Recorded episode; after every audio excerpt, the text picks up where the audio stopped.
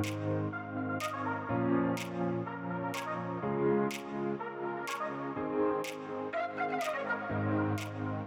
hello, everybody, and welcome back to the Smart Money Gal podcast. I am really excited about today's show. I was recently introduced to an incredible woman who has an amazing story, and um, I wanted to tell you really what connected us. Uh, for those of you that know me and know what I do, I have worked pretty much exclusively with women for going on 17 years now, which makes me feel really old. But um, it's been just a blessing, and I have you know the amazing opportunity every day to to meet women whether or not they're sharing their story or they come to me as a client or a coaching client it's just a really great experience because i feel like i get to participate in their journey so uh, a friend of mine sally who i'm sure is probably watching uh, introduced me to Jen, and I knew amazing. Uh, instantly, she was incredible because her name was Jennifer as well. So uh, we hit it off really well. But you know, she is her story is one that I really hope you listen to and that you can kind of just feel her strength and what she went through. She's a she's a young widow and mom. Um, she went through her own period of time of despair when she lost her husband. And but you know what? She got to a point where she knew that there was so much more out there for her in life that there was things that she wanted to do for her children, for herself, things that she knew that her husband would have wanted her to continue on and do.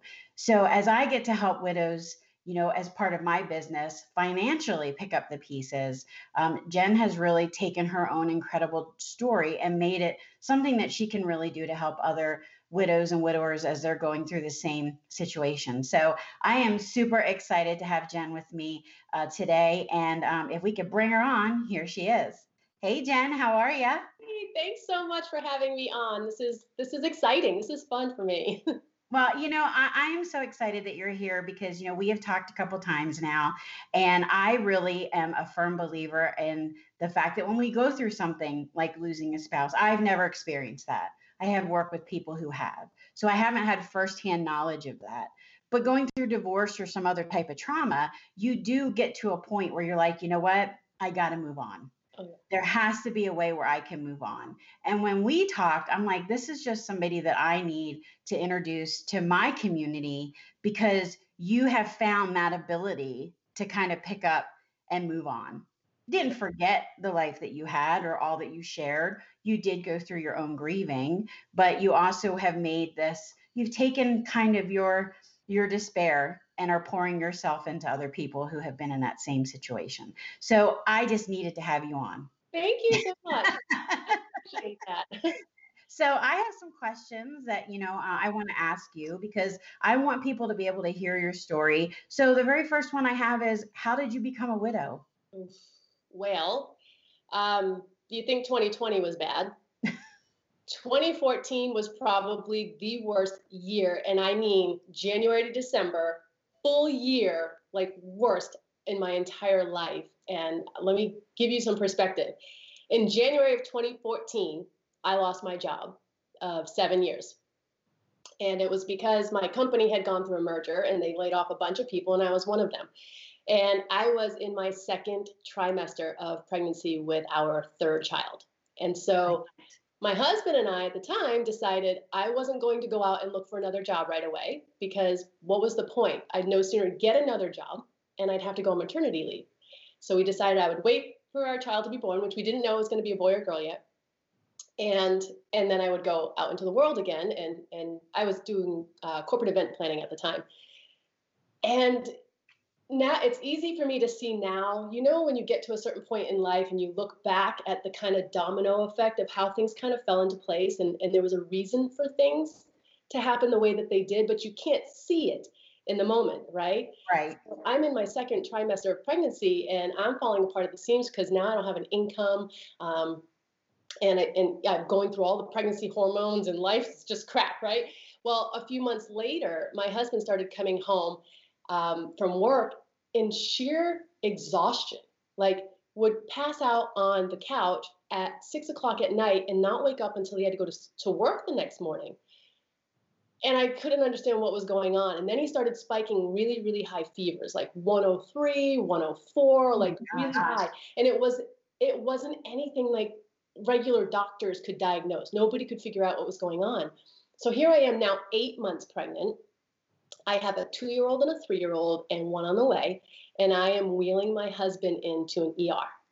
Like, help him. Our third child is going to be born any day now. Like, please figure out what's going on with him. And I remember it was in July. So it's like we were in the desert. It was 110 degrees, 115 degrees, and he's got a hoodie on. Like, oh my gosh. Because he was just so like the fevers, we had no idea what they were from. He ended up being admitted to the hospital for fevers of unknown origin. And he was there for three weeks. They ran hundreds of tests, hundreds, could not figure out what was causing the fevers. They had him on blocks of ice, like bags of ice, just to bring down the fever because nothing was helping. And about 24 hours before I was going to deliver our third child, he was escorted by ambulance to the Mayo Clinic in Scottsdale, Arizona for an elevated level of care. And it was about nine days after the birth of our third child that he was diagnosed as having a very rare form of lymphoma. It was non Hodgkin's T cell lymphoma. I think like 3% of the world gets this particular blood cancer. My goodness. So he ended up spending the rest of his days at the Scott the, the Mayo Clinic in Scottsdale. So I ended up moving my entire family up to a rental house about 10 minutes outside of the hospital so that I could visit with him while he received chemo treatments. Um, he ended up going through a stem cell transplant um, it, we we joked about it because it was supposed to be his like rebirth. He was going to have all new, you know, cells inside of him, and he was uh, the donor was from Europe, so uh, we were joking that he would have a European accent when this is all done. Um, and then about two weeks after the stem cell transplant, which was supposed to cure him, the doctors called me and said, We just did another bone marrow biopsy and the lymphoma is still there. Mm. And I thought, well, what's that mean? Like, what does that mean? Like, tell me what that means. You know, like, talk to me like I'm in kindergarten. And they said, well, the stem cell transplant did not work. So we have to go back to chemo treatments.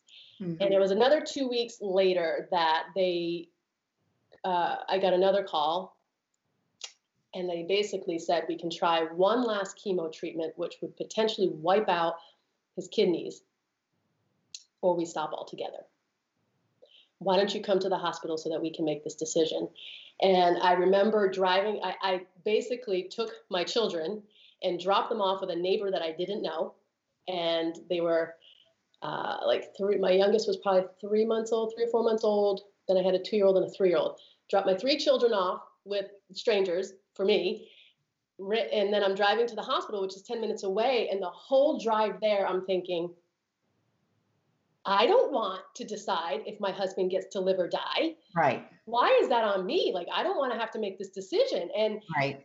I remember getting to the hospital and riding the the um, the elevator up to his floor, and it was like Jennifer. It was like a scene out of a movie. You ever like feel like you're so in your own head that everything going on outside of you almost sounds muffled, like muffled, like his room was at the end of the hallway when the the doors opened f- from this elevator and i stepped out and i could see people i knew and doctors at the end of the hallway standing outside his room and it, i felt like the seas were parting right? I'm walking down this long hallway to make a decision i don't want to make to potentially lose my life partner right? And then i went into the room and my husband had this all I can describe it as it was like a look of resignation. Like, I tried, babe, were the words that came out of his mouth. And in that moment, I knew that he had been through so much pain himself that he was deciding for us. And that was it. Like, I mean, we both cried. We before and then because you, you deal with finances, we I got all his his, you know, bank account passwords and stuff. I'm like, things that you just don't even ever think you're gonna have to do. We had converse like he then went to hospice for two days and most of the time he was unconscious but for the first you know hour or so that he was in hospice i was having conversations with him about you know where do you want to be buried like he's he was 35 our baby was not even four months old our oldest was only three and here i am asking the love of my life where do you want to be buried? Because hours from now, you're not going to be here anymore. That was like the hardest thing I've ever, ever had to do. Second hardest thing I've had to do was go back to the rental house and pull my three year old onto my lap and tell him that daddy wasn't coming home. And sorry. And I just remember him saying, You mean because he was three? So, okay, he's not coming home, so we can call him, right? Like, no, we can't call him either. And so it's just it, from there, that's how I became a widow. So um, it was all in the span of, I mean, I lost my job January of 2014 while I was, you know, in my second month of or second trimester of pregnancy. By December 14th of that same year, I lost my husband. So, and so I was left to raise, uh, gosh, my baby was three or four months old and a, a two year old and a, a three year old on my own. And so, talk about fear, fear, uncertainty. Uh, I think, you know, when you talk to um, widows yourself, that whole, my world has been upended. I never imagined I'd be in my mid 30s having to reinvent my life from scratch. But now I'm doing it with three little kids, all under the age of four, in tow. And now I've got these three pairs of eyes watching my every move. So, how I handle my grief is one thing, how I help them handle their own is another, and how the hell how I come out of this will be quite a story to tell because at the time I had no idea how to even put one foot in front of the other. You know, and and I can only like imagine. Like I'm thinking, you know, when I was getting ready for this podcast, I'm like, should I put mascara on at all today? Because I know she's going to start really opening up, and it's just going to be. But you think about that, you know, I mean, and and a lot of people that I work with don't get that. They don't, as hard as it was for you, they don't get the. I know he's not going to be here. I can have the conversations. I can start making my list of things. You know, they don't have that. Do you think that that that that sense of closure to a certain extent where you were both making these decisions together on how it was going to be without him here. Do you think that that helped in any way? Or do you think it would it, it would have been because like if he would have been taking from you instantly without having those conversations and making those decisions do you think that would have been harder or easier? It's so that's i mean i coach clients who were blindsided by the death mm-hmm. of their husband or wife. I, and I've coached people who have, you know, followed a cancer journey for years, right? And it's hard no matter what. It's hard because with me, I had I had all my hope riding on the stem cell transplant. Right. Right. Riding that this wasn't going to be our life because I mean we we were minutes after the stem cell transplant, I mean, my husband was watching HGTV in his hospital room, like redesigning our house. And because, you know, like we were going to come out of this and right. we were going to never take life for granted again. But then it's like, in the minutes, in, in the last night that I had with him, I didn't really fully understand that I only had hours left with him. Right. And so, I did have a I mean I did have a little bit of closure, but it was still hard because it wasn't like he he he had any strength left to say go forth and do this. And and by the way that minivan the Sienna the Toyota Sienna that's the one you should buy. Like right right right. right? Right. And even those who just like follow a cancer journey and know the end is coming I I mean even even though I know like so many widows who made sure that the last six months or the last you know year was the best for their spouse right? They went to disney world. They went you know went bungee jumping or they went and they did things right? They lived like it, they were the days were numbered right? It didn't make the fact that they were then gone right and easier, and easier. Right? right. Because you live your life a certain way. You have these these expectations this this vision for your future that includes somebody else so even all the decision, and if you have a family, even the decisions you make with your about your kids, you have somebody else to talk to about them. Right. right?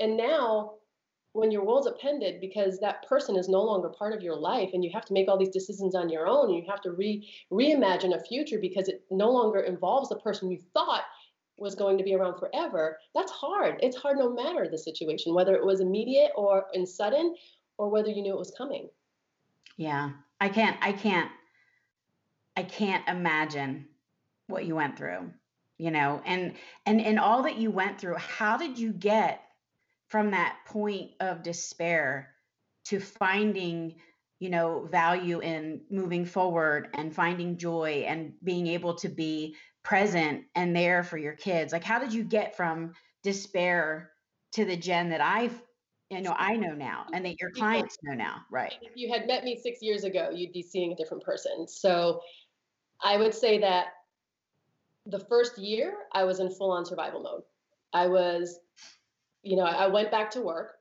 I had a, a, family to support. I went back to work. I, plus, I needed to keep my mind busy. I was now responsible for all upkeep of the house, all chores, everything, cooking, cleaning, everything, parenting my my children. Everything was all on me. So you think about everything that most couples divvy up, right? Right. Now, squarely on one shoulder. And so literally, I was just trying to survive, like make it through the day. And if you made it through the day in one piece, that's a check win, right? And so, right. but, and I think I genuinely feared that life would always look and feel that way. That first year was really hard for me. And because I went back into event planning, I still had to execute my events. So there were times when I'd have to leave for two days and I'd get somebody to watch the kids and I'd go off and, and execute an event in a different state.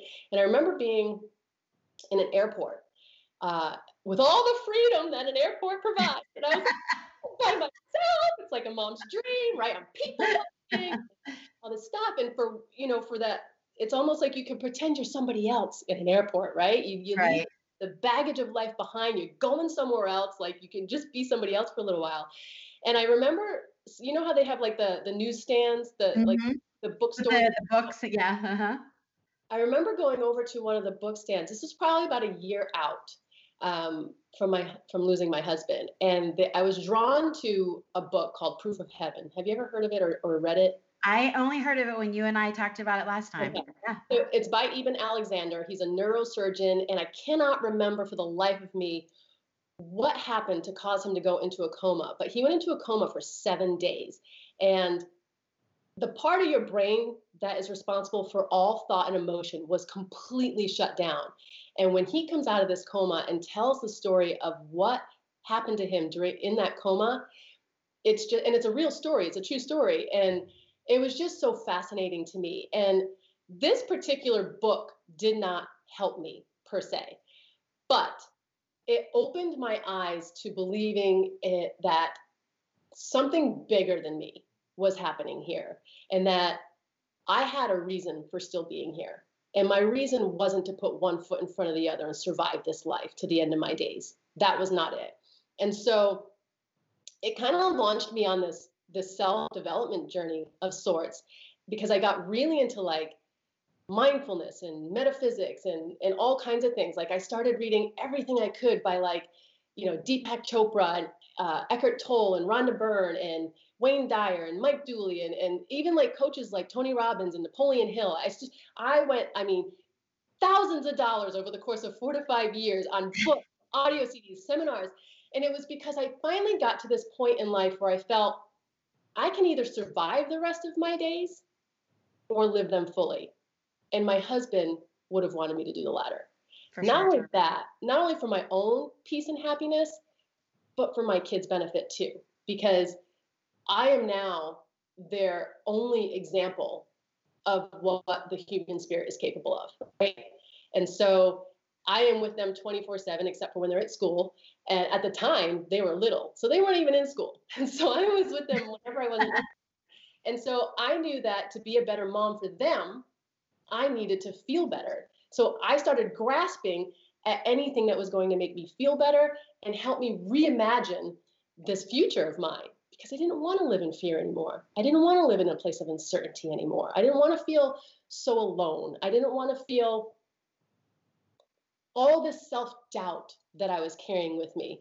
All like, I like lost my confidence in my ability to make decisions when I was a rock star up until then, right? And so right. I was like, why all of a sudden does does something happen in your world, something traumatizing, and you lose everything about yourself? It's like you have to find yourself all over again and who you are as a, a person of one instead of a person of two. And so I went on this journey for about four to five years. And I mean, Jennifer, I, I read so many different tools and techniques and strategies about how to feel better and how to reclaim your life. And I tried them all, like all of them. I tried them all. And I just, I started tossing what didn't work for me. And then I just kept what did. And over time, that's what got me to the good place that I'm in today. But it took me years to do it. I didn't have like, I didn't have somebody like me guiding me through it, right? I was figuring it out on my own as I went. And in the process of doing that, I pulled my kids along with me. So they don't know the techniques or the tools or, or the strategies that I've used, but the energy that I have now about life rubbed off on them and now they're all thriving. So yeah, we've been on the we've been on the phone when they've come in from school, so they're they're thriving. They're very energetic. they're, they're great, and and I think that's another reason why we connected so well because I had to become who I needed yes. you know, for my clients and for the people that I coach and, and whose lives I help, I had to be the me that I needed, just like you have become the you for your clients and for the people whose lives you get to touch, because there wasn't one. There wasn't somebody. So in as you've been going through, you went through your journey, was there what didn't work? I know you talked about some of the the techniques and some of the things you put aside, but if was there one, I know for me, as I experienced stuff in life, there was that one real moment where I was like, this is i know now i have got to just move forward. This is no longer what my life is going to look like. Mm-hmm. you know so everything that did work for you what really didn't work for you to get you to this point? Now i'm going to tell you what didn't work for me but it does work for other people so i'm mm-hmm. not counting it in any way whatsoever. Right. Um, right grief counseling. Grief counseling. I went to three different grief counselors the first one told me it was good to have feelings I was like, Am I paying you for this? I hope I'm not paying you for this. Does my insurance cover this entirely? Because this is crap. The second one literally handed me a piece of paper with the five stages of grief on it. I'm like, thanks. Could have ripped that off the internet. Why am I here? Like, right. why am I here? I mean, all three really uh, helped me tell my story over and over and over again. And in the process of telling you a story that's almost therapeutic and healing in its own way, but none of them gave me the strategies that I needed to actually move forward and do something with my life. Right. They allowed me to sit in my feelings and to feel it so that I could let them go, but they didn't help me move forward. Does that make sense? Oh yeah. Okay. That makes that makes tremendous sense. I think that's why we both do what we do. Because yeah. it's easy. It's it's easy to to sit around and talk to other people about feelings. There are stages that you have to go through, whether it's divorce or abuse or loss of a husband or a spouse, or there are stages you need to go through. It's easy for people to tell you about those stages. Oh, yeah. But it is not easy some people to move forward, you know. So the fact that you've been able to help people move forward, you know, is is just amazing. Now, what what made you decide to, you know what, I'm gonna make this, I'm gonna make this kind of what I do now I'm going to make a business and help widows and widowers really reclaim their life and reclaim their power in being able to enjoy this life? Um, when I finally got to this really good place that I'm in, I thought back to 2014, even really, really 2015, right?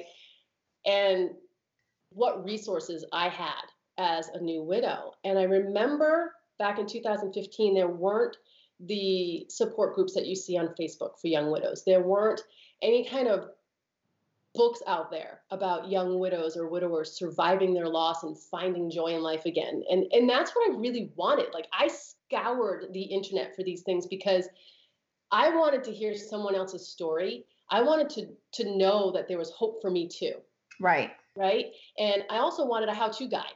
Like, okay, so you did it, but how'd you do it? Like give me the step by step instructions on how to come through this mess because I really felt in a bad place. And so when I did come out the other side, I thought back to 2015 and how there was so little available for people like me. And that's when I decided to create the Facebook group Widows and Widowers Seeking Happiness. And I did it on the side. So I was still planning events. I was I was a corporate event planner for 20 years, but I did it on the side. And I'm in there still to this day, every day, putting encouraging words and tips and, and, and advice. And um, it's now, gosh, it's grown a lot over the last year or so. But I also like, I, I wanted to be able to do more for this community. But again, I was working. And then the coronavirus ended my career completely. so, an event planner, nobody's calling you right now for things. so the coronavirus. So again, I was doing it as my side, a thing uh-huh. a hobby of mine. And then when the coronavirus ended my career, I thought, okay, I get it. This is my purpose now, right? And so, right.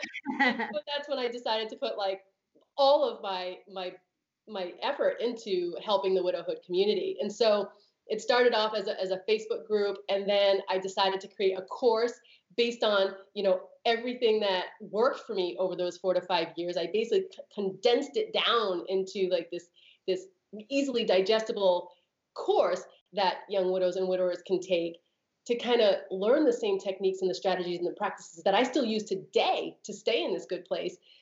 And then on top of that, I I ended up launching the coaching part of my business because how often have you ever, or how often have you taken a course in your life with and had all these like super good intentions, right? Like, oh my gosh, it's totally going to transform my work or my personal life, my relationships. oh, after this course, like I, am going to be a force to be reckoned with, right? And then you like, you, you finish the course, you go back to, to daily grind, you're like, you, it's all good intentions, they're gone, right? You don't even implement one thing, right?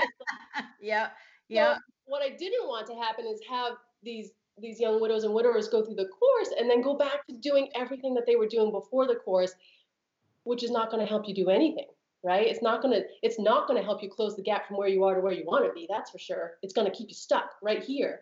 And so to get here, I launched a coaching program to keep people accountable for doing everything that they learned in the course. So I actually practice the techniques with them and to help them apply the tools to their own life and then keep them accountable for you know months so that it sticks with them and that it becomes a way of life for them and not something they once learned right and that's huge i mean the, the account it's like you said i've been in those seminars where you're in there and you're like Tony Robbins and you're jumping up and down. You're like, man, this is just so great. I got my books. And then you get in the car, you get on the flight, and you're like, back to life. You know, just here i'm going to get to him i'm going to get to him i'm going to get to him it is it's all about implementation accountability you know because if it, you and my we we intertwine what we do in the coaching space because i think it's you can only be as motivated for somebody as they are for themselves. Absolutely. and you know what it's like going back to the whole grief piece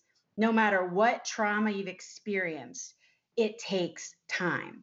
You and i are not coming and telling somebody you have to do it in this piece of time. Right. you're helping them you're uh, you're there for them and you're you're here to kind of coach them forward. But then you and i have talked about the fact i don't like the victim mentality. Mm you know and and you've experienced things i've experienced things. The victim mentality doesn't work for me at all. And i think a lot of people get stuck in that. Mm-hmm. and until they're re- ready and able to move forward if they don't know people like you and like me exist and are out here, they're going to just stay with that group of people who just are stuck. And it's sad because this life has so much, I mean, so much to offer. As quickly as, as you lost your husband, as quickly as COVID has affected so many people's lives, you have to live each day to the fullest. You really do. And what you're doing is just is just wonderful and and you know if people want to get in touch with you part of the reason of me having you here was like i wanted everybody to know that you existed um, how do they get a hold of you? What's the best way for them to to reach out to you? You can easily find me on Facebook, either under Jen Santaniello or my business, which is Young Widowed and Thriving, um, or just reach out via email because uh, you know if you want information about coaching, and you don't have to go through my course to get coaching. I, I coach people who have not been through my course at all, um, and that's Jen at jensantaniello.com. Could you spell your last name? Yes, it's Jen J E N S A N T A N I E L L O. Perfect. Perfect. Well, you know, I can't begin to thank you enough for coming on and talking because I think it's just so important. You know, now that everybody is kind of stuck in this new normal, I think they were saying like 98% of people now are finding coaches are finding ways to change their life, to modify things. They're doing all that they need to do online, everything. Yep. You know, so I'm going to be able to have this podcast up you can share it. It'll be someplace stationary so people can find out about you. If you're listening and you forget how Jen spelled her name or how she pronounced it or whatever, because I had to find out how to pronounce it, you can always reach out to me too um, through the the Smart Money Gal page and through the website. But you know, I just I'm I'm very blessed to know you and that Sally introduced us. I think that you what you're doing is extraordinary to literally take what you've been through and really make it a triumph in your life and other people. So thank you so much for spending time with me today. I Thank really appreciate it. Thank you for having me. Well, and we will be back next month. I'm not sure what I'm talking about yet, but we will be back next month again. And please, please reach out to Jen if there's anything I can do from the financial side of things, if you've recently lost a spouse, or or if you're planning things um, around you know someone who is sick, or or just in general, if you're looking as a couple who needs to have their financial life stress tested, that's what I'm here to do. So we look forward to talking to you again next month, and thank you again to my very special guest. Jennifer. So, everybody have a wonderful day. Make sure whatever it is that you're doing is fantastic. And please live an empowered life. That's what we're here to help you do. Thank you.